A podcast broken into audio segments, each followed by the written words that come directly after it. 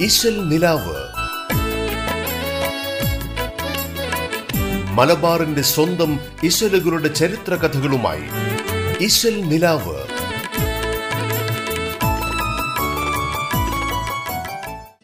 നമസ്കാരം. റേഡിയോ കേരളയുടെ എല്ലാ പ്രിയപ്പെട്ട ശ്രോതാക്കളെയും ഇന്നത്തെ ഇശൽ നിലാവിലേക്ക് സ്നേഹത്തോടെ സ്വാഗതം ചെയ്യുന്നു. തേനൊഴുകുന്ന മാപ്പിളപ്പാട്ട് ഇശലുകളുടെ പിന്നിലെ കഥയും ചരിത്രവുമായി.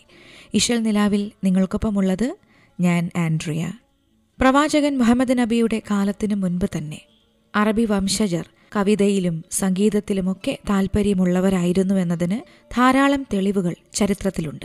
ജാഹിലിയ കാലഘട്ടത്തിലെ സപ്തകാവ്യങ്ങളായ മുവല്ലഖളെ ആധുനിക മാപ്പിള കവികൾ പോലും ആദരവോടെയാണ് നോക്കിക്കാണുന്നത്. ഗോത്രത്തിന്റെ അഭിമാനം പ്രണയം പ്രതികാരം മരുഭൂമിയിലെ ജനതയുടെ ജീവിതം അവരുടെ ആഗ്രഹങ്ങൾ തുടങ്ങിയവയിൽ ഒതുങ്ങുന്നതായിരുന്നു അന്നത്തെ കവിതയുടെ വിഷയങ്ങൾ. പിന്നീട് സമൂഹത്തിലുണ്ടായ മാറ്റങ്ങളുമായി ബന്ധപ്പെട്ട് അവരുടെ കവിതയുടെ ശൈലിയിലും മാറ്റം സംഭവിച്ചു.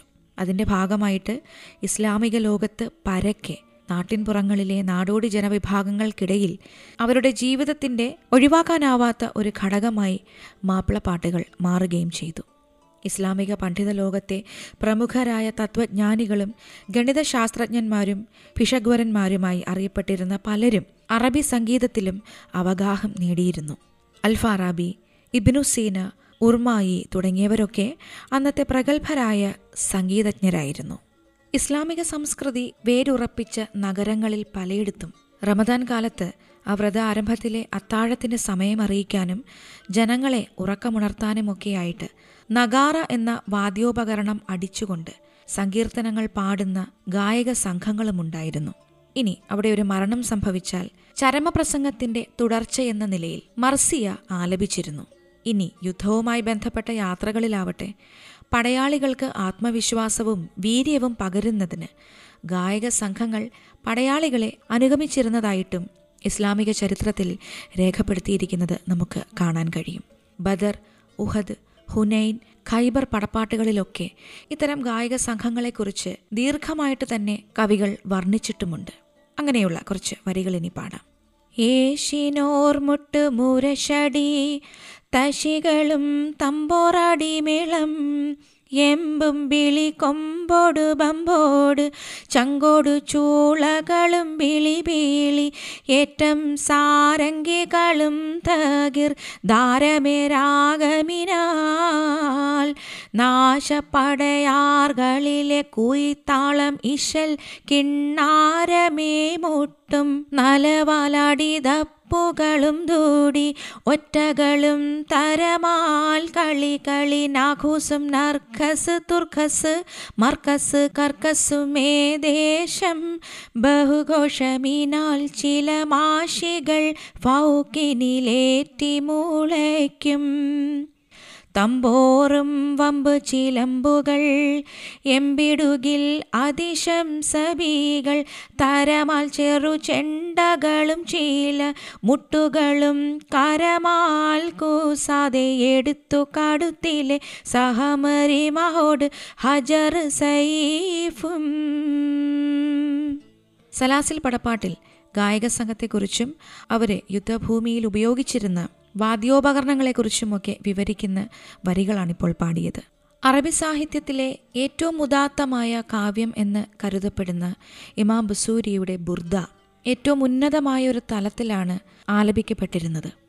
പേർഷ്യൻ ഗാന സംസ്കൃതിയിൽ നിന്നുള്ള ഗസലുകളും ബുർദയിലെ കാവ്യഭാഗങ്ങളും ഇടകലർത്തിക്കൊണ്ട് ഒരു മിശ്രിതമായ കാവ്യാലാപന രീതിയും അറബികൾക്കിടയിൽ പ്രചാരത്തിലുണ്ടായിരുന്നു.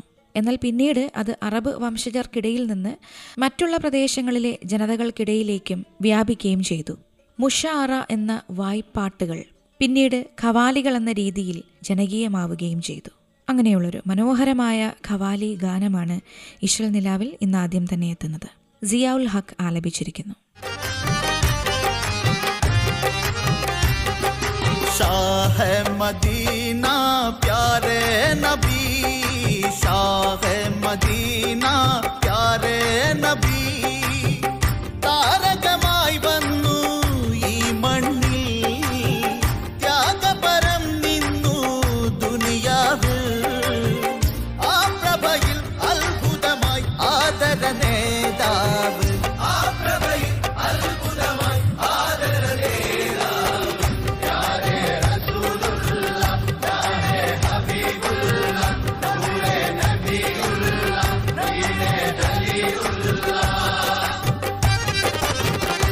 சகல சராச்சர குணஜனி காரணமே. சுகத சதா ஜய குரு நிரதோரணமே சகல சராச்சர குணஜனி காரணமே. சுகத சதா ஜய குரு நிரதோரணமே மகுஃபிரத்தும் நபி மருகமத்தும் நபி மலக்கும் மாலிக்கும் துதியோதிடும் நபி.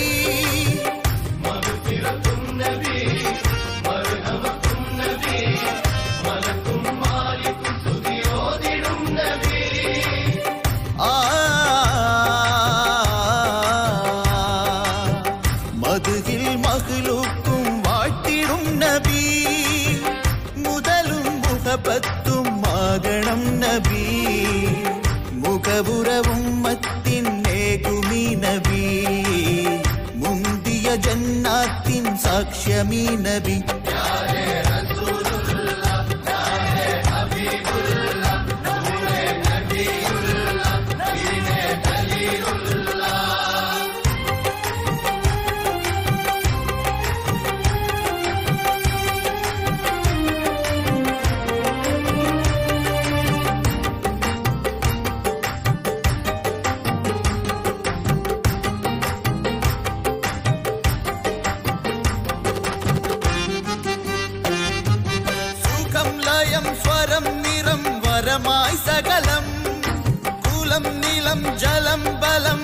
വരവായി അഖിലം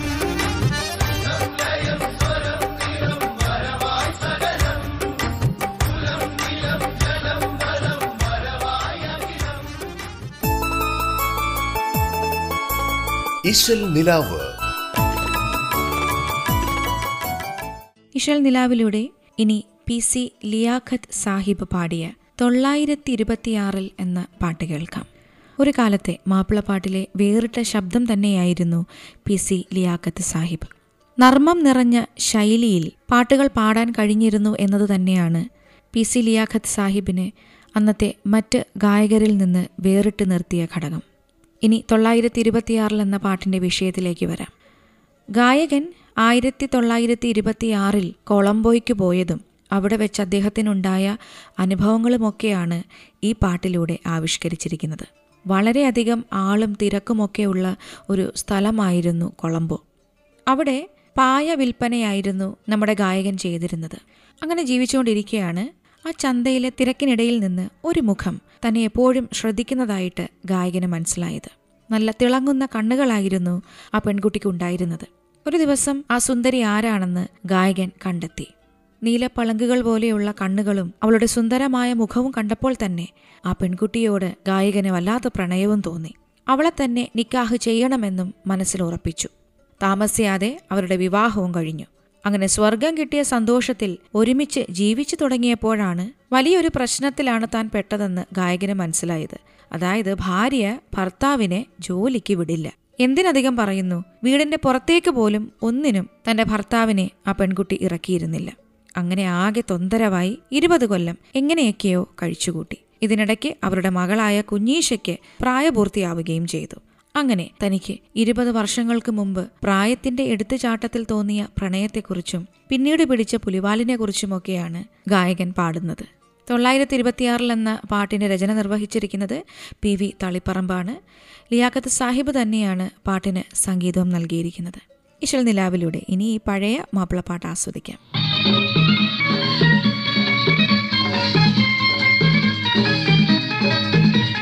തൊള്ളായിരത്തി ഇരുപത്തിയാറിൽ കൊളംബിൽ കുഞ്ഞൈശാനെ കെറുപ്പത്തിൽ പോയല്ലോ. ഇരവിലും പകലിലും നാളം നൊഴിയാൽ കൊളംബിൽ മഹിഷത്തിൽ പോകുമ്പോൾ തൊള്ളായിരത്തി ഇരുപത്തിയാറിൽ കൊളംബിൽ കുഞ്ഞൈശാനെ കെറുപ്പത്തിൽ പോയല്ലോ. ഇരവിലും പകലിലും ഞാൻ മഹിഷത്തിൽ പോകുമ്പോൾ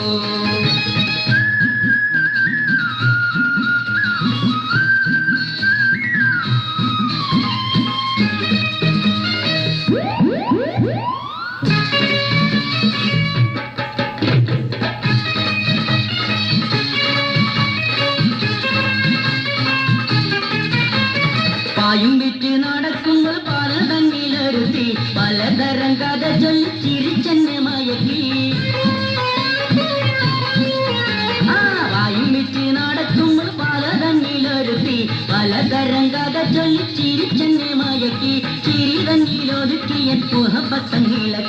അങ്ങനെ നമ്മൾ പെണ്ണിനൊരാണായി നിക്കാഹിന് പെണ്ണ് പിടിച്ചു വലിച്ചു നടപ്പായി. തൊള്ളായിരത്തി ഇരുപത്തിയാറിൽ കൊളമ്പിൽ കുഞ്ഞൈച്ചാനെ കേറുപ്പത്തിൽ പോയല്ലോ. ഇരവിലും പകലിലും നാളും നൊഴിയാൽ കൊളമ്പിൽ ഞാൻ മഹിഷത്തിൽ പോകുമ്പോ. ഇഷൽ നിലാവിൽ ഇനിയൊരു ചെറിയ ഇടവേള. ഇശൽ നിലാവ്. മലബാറിന്റെ സ്വന്തം ഇശലുകളുടെ ചരിത്ര കഥകളുമായി ഇശൽ നിലാവ്.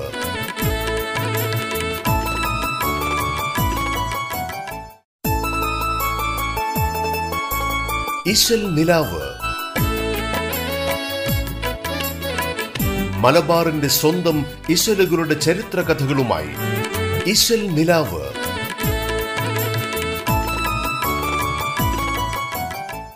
ഒരിക്കൽ കൂടി തിരിച്ചു വരാം ഇശൽ നിലാവിലേക്ക്.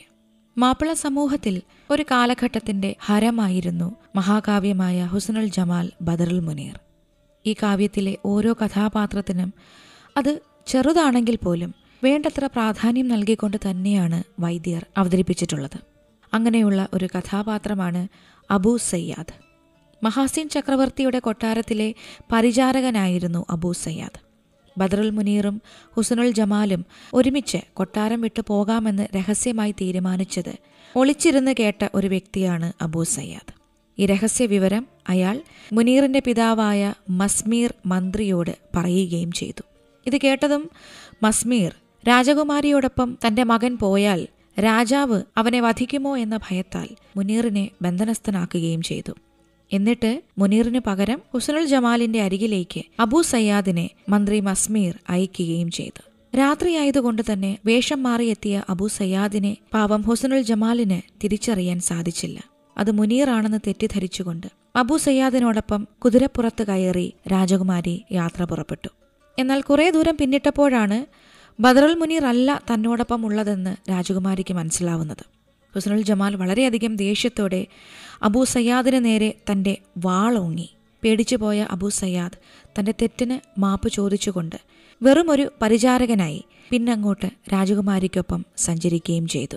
ആ ഭാഗം കവി എഴുതിയിരിക്കുന്നത് ഇങ്ങനെയാണ്. വിട്ട് ചോടിത്ത് കുതിത്തിടയാഫറു സുട്ടുമേനിണ്ടിടാത് വീഥികൾ വാദിയും കാതമതേറെ കടന്ന് പുലർന്നിടലിൽ മന്ദം അബു ചെയ്യാത് പിമ്പിൽ ഇരിപ്പതേ തീർത്ത ജവായി നീലന്ത് കുറഞ്ഞൊരു നേരം കഴിന്തവൾ ബോധം ഉണർന്നിടവേ നെഞ്ചിൽ ആടിത്തൂടൽ തൻ ശീരം കാറ്റിൽ ഉരുട്ടി മുറിന്തിടുവാൾ. ചേലൂടൻ ദൃഷ്ടി പകർന്ന് ചുകന്നവൾ സേഫ് വലിത്തിടവേ. പെറ്റേ പുലി പോൽ കൺചുഴറ്റിക്കൊണ്ട് ആരശി ചൊന്നാൾ പാകയാ പിരിശം. ഉള്ളകത്തില്ലൈ ബദനെ തൊട്ട് കൊറ്റും ദുഃഖാനിൽ ചെന്തുടൻ ചെന്താമലരിൽ തേനെ എണ്ടറിന്തതില്ലേ നീ? കൊട്ടാരം വിട്ട് ഇത്രയും ദൂരം സഞ്ചരിച്ച തനിക്ക് തൽക്കാലത്തേക്ക് ഒരു തുണ വേണം എന്ന ചിന്ത അബൂ സയ്യാദിനെ കൂടെ കൂട്ടാൻ രാജകുമാരിയെ പ്രേരിപ്പിച്ചു. ഹുസനുൽ ജമാൽ പെട്ടി തുറന്ന് മുനീറിന് വേണ്ടി കരുതിക്കൊണ്ടുവന്ന രാജകീയ വസ്ത്രങ്ങളിൽ ഒന്നെടുത്ത് അബൂ സയ്യാദിന് അണിയാൻ കൊടുത്തു. എന്നിട്ട് പട്ടണത്തിൽ പോയി ഭക്ഷണം വാങ്ങിക്കൊണ്ടുവരാൻ ആവശ്യപ്പെട്ടു. പട്ടണത്തിൽ ചെല്ലുമ്പോൾ അവിടെയുള്ള ആരെങ്കിലും കൂടെയുള്ള സ്ത്രീ ആരാണെന്ന് ചോദിച്ചാൽ ഭാര്യയാണെന്ന് പറയുവാനും രാജകുമാരി ഉപദേശിച്ചു. അങ്ങനെ രാജകീയ വസ്ത്രങ്ങളൊക്കെ അണിഞ്ഞ് ആ പ്രൗഢിയോടെ അബൂ സയ്യാദ് പട്ടണത്തിൽ പ്രവേശിച്ചു. അപ്പോൾ അവിടെ കൂടിയിരുന്ന ജനങ്ങൾ അത്ഭുതത്തോടെ താങ്കൾ ആരാണെന്ന് ചോദിച്ചപ്പോൾ ഞാനൊരു രത്നവ്യാപാരിയാണ്. ധാരാളം രാജ്യങ്ങളും പട്ടണങ്ങളും ചുറ്റിക്കറങ്ങി ഇവിടെ എത്തിയതാണ് എന്ന് അബൂ സയ്യാദ് മറുപടി പറഞ്ഞു. ഇത് കേട്ടുകൊണ്ട് ആ കൂട്ടത്തിൽ നിന്ന് ആ പ്രദേശത്തെ മന്ത്രി ഒരു മുത്തെടുത്ത് അബൂ സയ്യാദിന്റെ കയ്യിൽ കൊടുത്തിട്ട് അതിന് വല്ല കോട്ടവും കുറവുമുണ്ടോ എന്ന് പരിശോധിച്ച് പറയുക എന്ന് പറഞ്ഞു. ആ മുത്തിന്റെ കുറവുകൾ കണ്ടുപിടിച്ചാൽ ഉചിതമായ സമ്മാനങ്ങൾ കൊടുക്കാമെന്ന് കൂടി മന്ത്രി അബൂ സയ്യാദിനെ അറിയിച്ചു. തീർച്ചയായും അതിന്റെ അഭിപ്രായം പിറ്റേ ദിവസം തന്നെ അറിയിക്കാമെന്ന് മന്ത്രിക്ക് ഉറപ്പ് കൊടുത്തിട്ട് ആ മുത്തും വാങ്ങി അബൂ സയ്യാദ് ഹുസ്നുൽ ജമാലിന്റെ അടുത്തെത്തി. കാര്യങ്ങളൊക്കെ കേട്ട ഹുസ്നുൽ ജമാൽ പിറ്റേ ദിവസം ആ മന്ത്രിയെ കൂട്ടി തന്റെ അടുക്കൽ വരൂ എന്ന് അബൂ സയ്യാദിനോട് പറയുകയും ചെയ്തു. നേരത്തെ പറഞ്ഞുറപ്പിച്ച പോലെ മന്ത്രിയെ അബൂ സയ്യാദ് രാജകുമാരി ഇരിക്കുന്ന ഖൈമയിലേക്ക് കൂട്ടിക്കൊണ്ടുവരികയും ചെയ്തു. ഹുസനുൽ ജമാൽ ആ മുത്തു വാങ്ങി പരിശോധിച്ചു. എന്നിട്ട് ആ മുത്തിന് നാല് ദോഷങ്ങളുണ്ടെന്നും മുത്തിന്റെ അകത്ത് നൂറും വെണ്ണീറും തണ്ണീരും കാണുന്നുണ്ടെന്നും. തന്റെ അഭിപ്രായം ശരിയല്ലെങ്കിൽ നിങ്ങൾ എന്നെ ശപിച്ചോളൂ എന്നും ഹുസനുൽ ജമാൽ മന്ത്രിയോട് പറഞ്ഞു. അവളുടെ അത്ഭുത സിദ്ധിയിലും സൗന്ദര്യത്തിലും മന്ത്രി അതിശയിച്ചു പോയി. അത് ബഹുജർ സുൽത്താന്റെ മന്ത്രിയായിരുന്നു. ഉടൻ തന്നെ അദ്ദേഹം സുൽത്താനെ ഈ വിവരങ്ങളൊക്കെ ധരിപ്പിച്ചു. അങ്ങനെ അവർ മുത്ത് പിളർന്നു നോക്കിയപ്പോൾ ഹുസ്നുൽ ജമാൽ പറഞ്ഞതുപോലെ തന്നെയുള്ള എല്ലാ കുറവുകളും അമ്മുത്തിനുണ്ടെന്നവർക്ക് മുത്തിനുണ്ടെന്നവർക്ക് മനസ്സിലായി. അതറിഞ്ഞതും സുൽത്താന്റെ ഹൃദയത്തിൽ രാജകുമാരിയോട് വലിയ മതിപ്പും സ്നേഹവുമൊക്കെ തോന്നി. ഹുസനുൽ ജമാലിനു വേണ്ടി വലിയ പാരിതോഷികങ്ങൾ ബഹുജർ സുൽത്താൻ പ്രഖ്യാപിച്ചു. വീടും സമ്പത്തും മറ്റു സുഖ സൗകര്യങ്ങളും വാഗ്ദാനം ചെയ്യുകയും ചെയ്തു. ഈ വിവരം അബു സയ്യാദ് വളരെ സന്തോഷത്തോടെയാണ് ഹുസനുൽ ജമാലിനെ അറിയിച്ചത്. ഇത് കേട്ടപ്പോൾ പുറമേ സന്തോഷം പ്രകടിപ്പിച്ചുവെങ്കിലും ഉള്ളിന്റെ ഉള്ളിൽ മുനീറിന് എന്ത് സംഭവിച്ചെന്നറിയാതെ ഹുസനുൽ ജമാൽ നീറുകയും ചെയ്തു. അങ്ങനെ വിഷമം കൊണ്ടും തലേ രാത്രി നടത്തിയ ദീർഘമായ യാത്രയുടെ ക്ഷീണം കാരണവും ഹുസനുൽ ജമാൽ ഉറങ്ങിപ്പോയി. ആ ഉറക്കത്തിൽ തന്റെ പ്രിയപ്പെട്ട മുനീറിനെ പറ്റിയാണ് രാജകുമാരി സ്വപ്നം കണ്ടത്. ബദറുൽ മുനീർ ഹുസനുൽ ജമാൽ കാവ്യത്തിലെ ആ ഭാഗം ഇശൽ നിലാവിലൂടെ ഇനി കേൾക്കാം.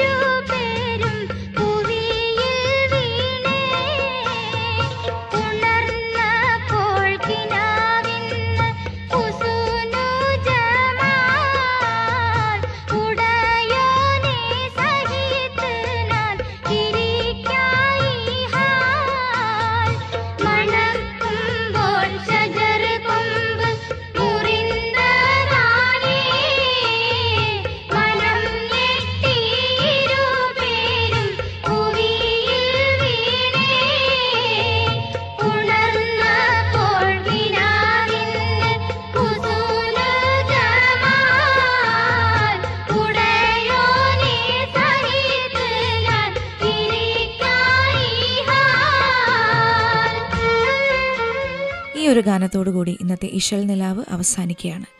ഇതുപോലെ സുന്ദരമായ മാപ്പിളപ്പാട്ട് ഇശലുകളും ആ പാട്ടുകൾക്ക് പിന്നിലെ കഥയും ചരിത്രവുമായി. വീണ്ടും അടുത്ത ദിവസം ഇശൽ നിലാവിലൂടെ വരാമെന്ന് പറഞ്ഞുകൊണ്ട് തൽക്കാലം വിടവാങ്ങുന്നു ഞാൻ ആൻഡ്രിയ.